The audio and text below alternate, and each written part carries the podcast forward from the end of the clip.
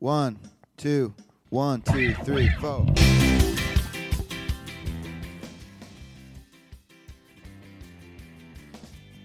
Hey, everybody, it's Sam Jacobs. Welcome to the Sales Hacker Podcast. Today on the show, we've got an excerpt from a live presentation that my friend Todd Caponi gave at the Chicago Road Show for Pavilion, which we did back in May. Todd's got a new book coming out called The Transparent Sales Manager, based off of some of the ideas that he articulated in his first book, The Transparency Sale. He's a well known and worldwide author, uh, internationally recognized, and a great sales consultant, teacher, and trainer, and a luminary in the Chicago uh, ecosystem. And he's going to talk about some of the key elements that make up a great uh, sales manager. Now, this is going to be in two parts, and uh, you're going to listen to the first part, and then the second part will be for Friday Fundamentals this coming Friday.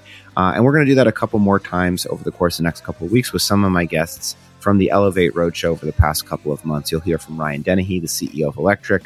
Uh, you might hear from Ethan Beute, chief evangelist for BombBomb and uh, and also an author. Uh, so a lot of great conversations, and you're also going to hear from Kevin Dorsey, KD, who is the dean of Frontline Sales Manager School for Pavilion, and also just an incredible speaker and consultant with Winning by Design. But for now, let's listen to the first part of a presentation that Todd Caponi gave to an audience of Pavilion members talking about the Transparent Sales Manager, his new book. This episode of the Sales Hacker Podcast is brought to you by Outreach. Outreach is the first and only engagement and intelligence platform built by revenue innovators for revenue innovators. Outreach allows you to commit to accurate sales forecasting, replace manual process with real time guidance, and unlock actionable customer intelligence that guides you and your team to win more often. Traditional tools don't work in a hybrid sales world. Find out why Outreach is the right solution at click.outreach.io forward slash 30 MPC. That is click.outreach.io forward slash 30 MPC. This episode of the Sales Hacker podcast is sponsored by Pavilion. Pavilion is the key to getting more out of your career. Our private membership connects you with a network of thousands of like minded peers and resources where you can tap into dozens of classes and training through Pavilion University. Make sure you take advantage of the Pavilion for Teams corporate membership and enroll your entire go to market team in one of our industry leading schools and courses, including Marketing School, Sales School, Sales Development School, and Revenue Operations School. Unlock your professional potential and your team's professional potential with a Pavilion membership. Get started today at joinpavilion.com. Once again, that's joinpavilion.com. This episode of the Sales Hacker podcast is brought to you by Varicent. High performing revenue organizations have a plan for growth. Get yours with Varicent. Set smarter goals and design territories to maximize your revenue potential create incentives that motivate the behaviors needed to achieve your goals. Use AI driven insights to make better decisions and outdo previous performance. Learn how Varicent can help you create a predictable growth engine at varicent.com forward slash sales hacker. Again, that is varicent.com forward slash sales hacker. He's the first returning guest in the th- in the four year history of the podcast, and uh, one of the preeminent CROs in Chicago, uh, Todd Caponi. Please welcome him to the stage. Do we need to move these chairs? All right. Todd, thank you. All right, thank you. Hello. Um, all right, so I'm so glad that I came a little early. Uh, I'm literally like, I wrote this and I'm totally altering it based on the conversations that have already taken place.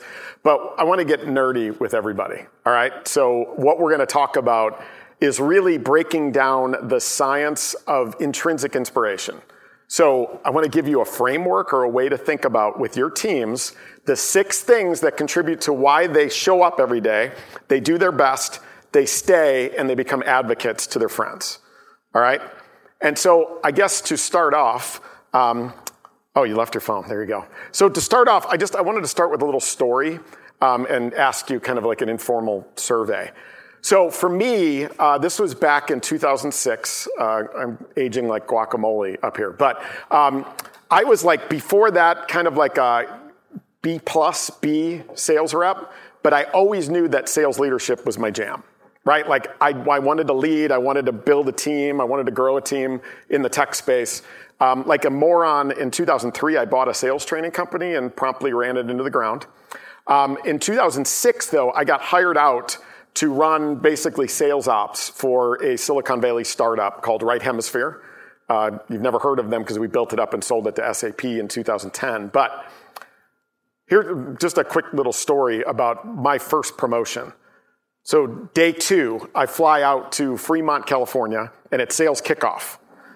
So sales kickoff, we like a cheap hotel, like a Hilton Garden Inn in Fremont. Uh, we're doing sales kickoff.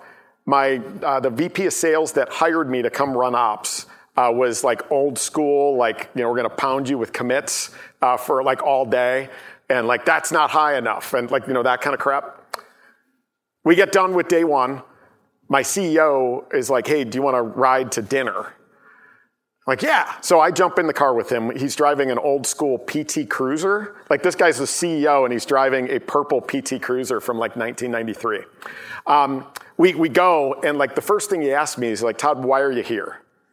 And I was like, I, I kind of want to learn from Tom, who's the VP of sales, and like watch a company like this grow. I've been with the big ones, the SAPs, the computer associates. I want to watch one grow like this. And then eventually I want to build and run my own, like I want to run a tech sales organization. He's like, cool. Forgot about that conversation. Two years later, I'm in Germany enabling one of our partners. Um, my SIM card on my phone's not working, so nobody can get a hold of me. It's two in the morning. My solution engineer that's with me is banging on my hotel room door at two in the morning. And I'm like, dude, like I just got over jet lag. I finally fell asleep. What do you want? He's like, Michael, the CEO, needs to talk to you right now. He's with the board. I'm like, talk to me? Like, about what? So I get on the phone with him and, he's, and he gives me this story. He's like, Todd, I got bad news and good news. Bad news is we had to let Tom go, your VP of sales that brought you here. How you feeling about that? And I was like, I guess I'm going to wait until what the good news is. And he says, we think you're ready Like, awesome, right? Like, I'm not sleeping again tonight, thanks. But um, here's the thing.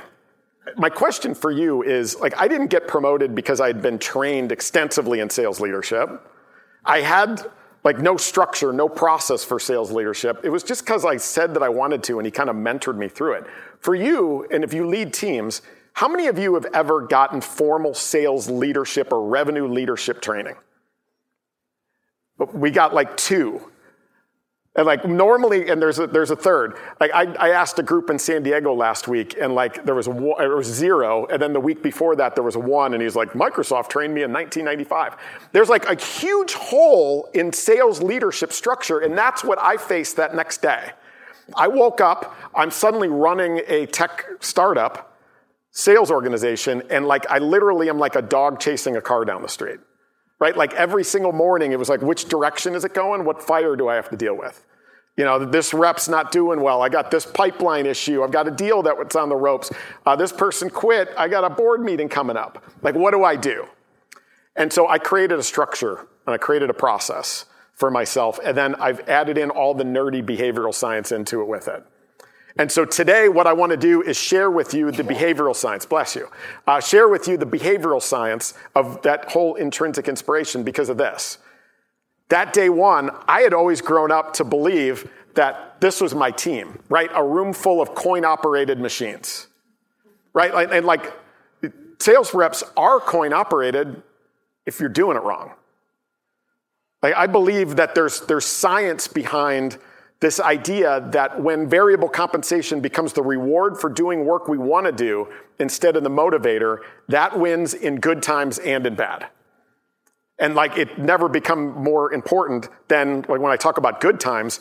Here's uh, a chart that I had put together myself, so don't hold me to it. But I was looking at Crunchbase data around the number of new unicorns each year.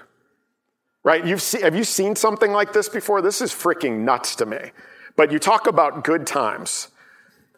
From 2008 or 2017 to, through 2020, there was 569 new unicorns valued, you know, over a billion dollars. 569. 2020 was the record at 167 in one year.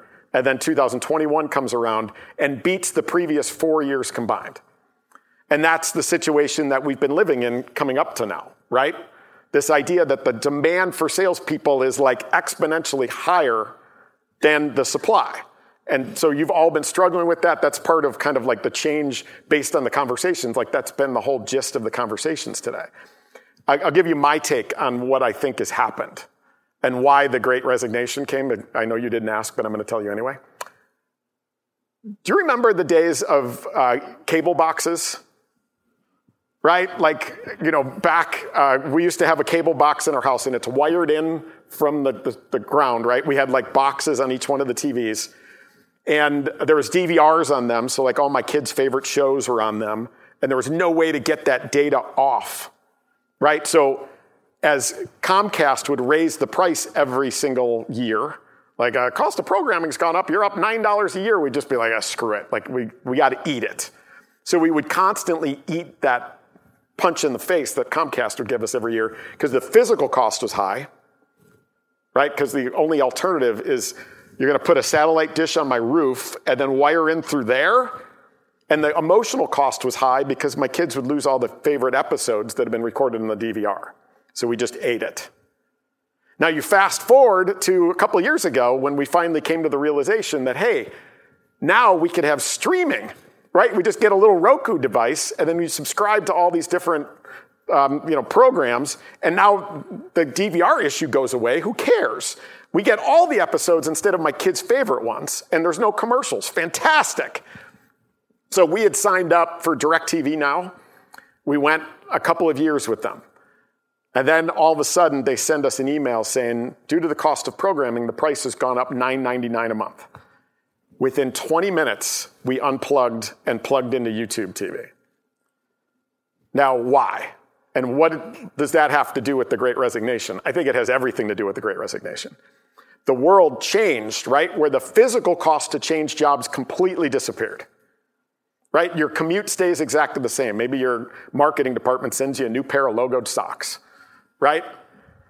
And the emotional cost is not there. We can argue all day long that the virtual happy hours that we did created those connections, but they don't to the point where you're sitting in the trenches with these individuals every single day. So, one little blip in your engagement with your employer and you're gone, right? That's what we saw happen. That's what at least I saw happen. I've seen lots of explanations for it, but hey, quotas went up. Like, we're going to treat this just like we did before. Quotas are going up. We got to grow 20%. Reps like, unplug, see ya. Territories got smaller. I just lost a deal. My pipeline doesn't look so good. Oh, I just went to a party and one of my buddies is freaking killing it and their company is hiring. Unplug, plug in.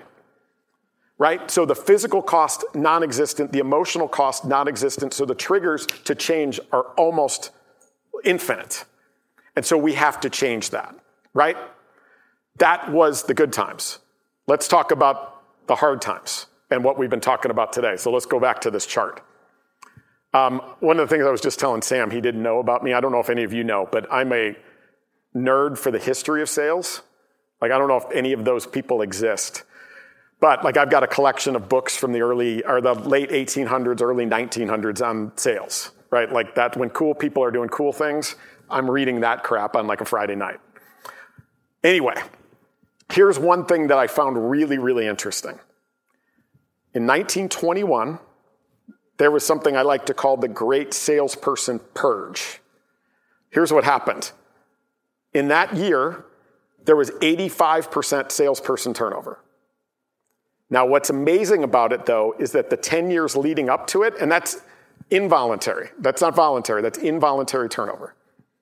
The 10 years leading up to it look exactly like the last 10 years right now, almost to the creepy, like totally creepy. Now, I'm not here ringing the hear ye, hear ye, the end is near bell by any means, but here's the, the piece that I found really crazy. There was a lead up of slow and steady growth, and then there was a economic disruption that took place in 1918. That was us going into World War I, right? 2020 was COVID. Doesn't last long. COVID didn't really affect the economy for long. It was a short period of real bad hiccup. And then we came out of it with massive growth, like crazy, that kind of growth. That's what happened in 1919 and 1920. All of a sudden, turnover in 1919 and 1920 is 60%, and that's voluntary turnover. More jobs than there are reps. So reps were literally chasing money and then all of a sudden, what happened? Huge inflation spike. Beginning or late 1920, early 1921, we had record inflation, and then the bottom dropped out. Like crazy levels. 77% turnover in 1921, 85% turnover in 1922, and that was all involuntary. Sales teams, sales leaders were purging their entire sales forces. It was crazy. It's great to see everybody getting ahead of that, right? Because I don't think that needs to happen now, and there's a lot more controls. But what is important is our ability to make sure that our teams, the ones that win, are the teams that stay engaged right? And that will run through a brick wall for you and your company. So I want to take you through those six pieces. I'm going to, I'm going to kind of whip through these, but hopefully you can write them down as a framework for yourself to think about, hey, you know what? If I build, maintain, and grow each of these six things, my team is going to stick around and they're going to overperform. And if I don't, One, two. that's trouble. One, two, three, four. Hey, everybody, Sam Jacobs. Uh, really like that conversation with Todd uh, and, and the presentation. And we've got part two coming up this coming Friday. Todd's just really brilliant and really, you know, intuitive in terms of what it comes to leading and managing. And so I'm really excited for the second part of his presentation, which you hear this coming Friday. And I hope you enjoyed this first part. And uh, just a reminder, you know, uh, Pavilion's got a number of amazing courses coming up specifically designed for the recession, specifically designed for an economic downturn all of them included in a Pavilion for Teams corporate membership, which includes your entire sales organization, your entire marketing organization. So if you're worried, if you're nervous that your sellers are not empowered, with the right messaging, the right mentality, the right approach to help your company grow through the coming economic volatility, I really encourage you to take a look at Pavilion. Of course, I am biased. I am the CEO of the company. Regardless, on Friday, this coming Friday, you'll hear part two of my conversation with Todd Caponi. And before we go, let's thank our sponsors, and we'll talk to you next time. This episode of the Sales Hacker podcast had three amazing sponsors. The first is Outreach. Outreach, the first and only engagement and intelligence platform built by revenue innovators for revenue innovators. Go to click.outreach.io forward slash 30 MPC. We're also brought to you by Pavilion, the key to getting more out of your career. Enroll in sales school, sales development school, marketing school, and our upcoming recession education pack, including selling through an economic downturn, marketing through an economic downturn, and leadership through an economic downturn Learn more at joinpavilion.com. And of course, Varicent, high performing revenue organizations have a game plan for growth. Learn how Varicent can help you create a predictable growth engine at varicent.com forward slash sales hacker.